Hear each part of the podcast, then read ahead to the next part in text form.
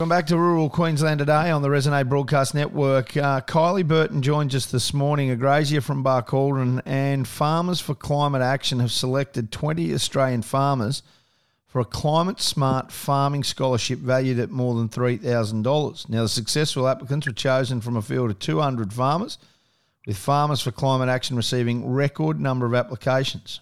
And Kylie Burton was one of those winners, and she joins us this morning. Kylie, good morning. Thanks so much for being with us.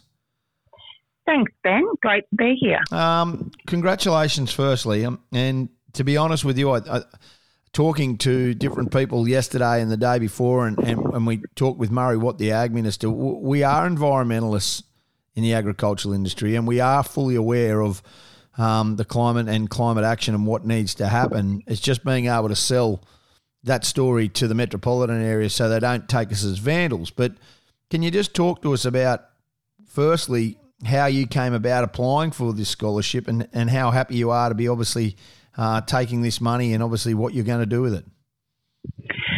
Well, thanks, Ben. And yes, I think um, what I what we did was um, here at Saltton Creek, we went through a fairly extreme drought and had to destock in 2018.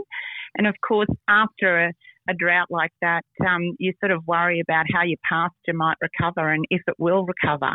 And so what um, we did was went out and thought, okay, well, we need to find more out about the rangeland pasture that we're living and working on, and how do we move forward to become a sustainable and profitable business producing red meat in this area. And we started to look for ideas. Farmers for Climate Action um, were very much about influencing those really good climate policies and looking for sustainability for our future and the opportunities. So, you know, um, they've developed this professional development package in the Climate Smart Farming Scholarship that allows us to actually look for those pragmatic solutions to what is a really complex issue. And so it's offering me as one farmer amongst a few to look at how we can reduce our carbon footprint. And, um, you know, that's being led by some fairly key players within the expertise of climate, and um, I'm really excited to get underway with it. Oh, no doubt about it. I mean, it, it really was one of those things, and and I completely understand what you're saying about just the enormity of the drought. And in your neck of the woods, it was just horrific, and and no one could see or believe the longevity of it. And so when you look at trying to change your practices coming out of that, it, it's a long road because you obviously need to let pastures regenerate. You obviously need to to, to uh, hold up paddocks and tie up paddocks, as well as in the process, you've got to be able to survive um, from a financial yep. perspective. So it, it, it's a it's a real juggle it's a real juggle act, and and everybody can say, oh, we'll just lock up you know, 5,000 acres, and you go, well, okay, well, that's great for two years, but we haven't earned any money off those paddocks for two years, and then we've got to have another two years. And then, but if in some ways, in the small steps, you can do it, are you seeing now the benefits of some of that change of what you went about? And, and it is a hard, hard discussion to have at home at the table, and it's a hard discussion to have when you're having to talk to your bank manager. But can you see some of the benefits of it now of making these huge decisions to change your practices? Absolutely, Ben, and we're we're seeing it every day on the ground here. We now, so we were 100% beef before the drought, and we are now cattle, meat, sheep, and goats, and that that change actually meant you know having to build some fairly significant infrastructure because cattle fences don't keep goats and sheep in.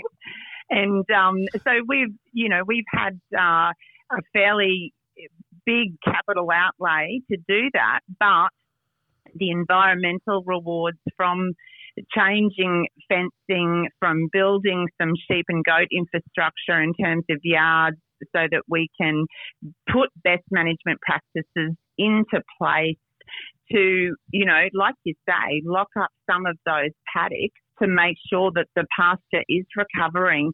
They've been some really positive things that we've seen, and and now here we are after one fairly ordinary season in 21, and now a fantastic season this year, actually seeing the benefits of that. You know, to think that the Mitchell grass we've got back on the ground is extraordinary, and yeah, it's it's exciting times ahead because every day we're learning something different, and we're actually seeing uh, different biosecure um, biodiversity happening within the farm too. Noticing different birds and lizards that we'd not, not seen before coming back in. So yeah, there's some really exciting things out there happening, but in our context, we're definitely seeing the benefits of that here on the ground.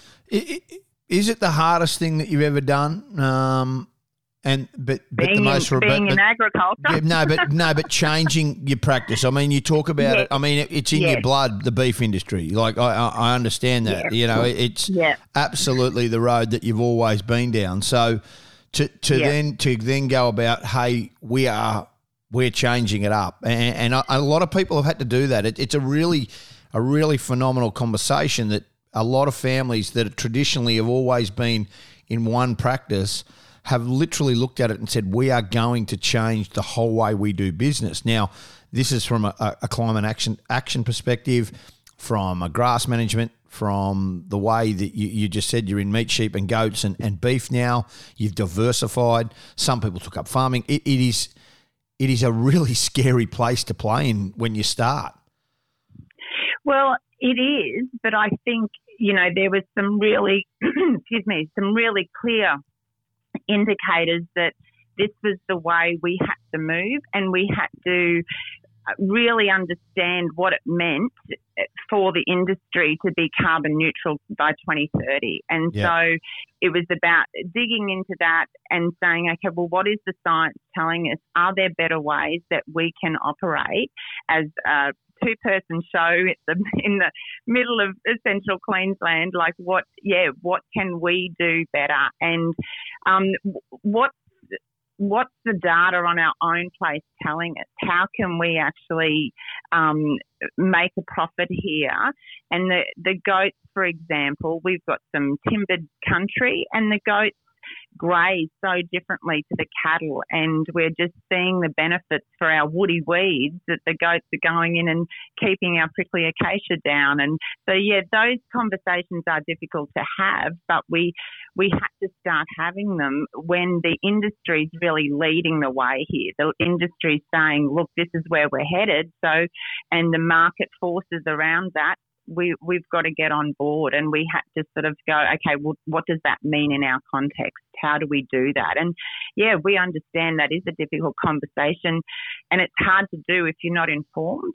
And I think that was the opportunity I saw with Farmers for Climate Action. These people were farmers just like us and going out there and, and drawing in the experts to it. So, you know, they've brought the University of Melbourne to my my house and um through sorry, through my computer and yeah, I they've brought um the ANU and those types of people it, to my doorstep basically. Um and yeah, I'm now learning from the experts. The yeah, and hopefully I can um, put into practice some of that learning very soon.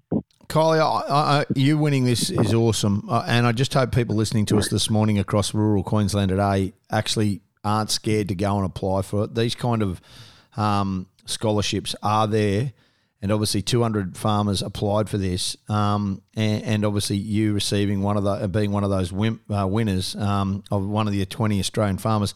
I just think it's phenomenal. Thanks so much for sharing your story this morning. That that really and I think it will resonate a lot with a lot of people listening today. Um, that we have to make change. We we we all know that now. Um, uh, we've got some really strong targets that have been set, and that we all need to buy into it. All of us, um, and that is the only way forward um, to make a difference. And I think by doing this, and by learning, and by listening, and obviously gaining more knowledge off people who are far smarter than myself and, and others like from different fields, uh, it can only bode well for our industry. Thanks so much for sharing your story this morning. No, thank you, Ben. And um, yeah, thanks to everyone out there eating Australian red meat. Keep uh, doing it. It's a great product. Bloody certainly, you're certainly right. We'll take a break, come back with more. This is Rural Queensland today, Tuesday morning, the 29th of November, across the Resonate Broadcast Network.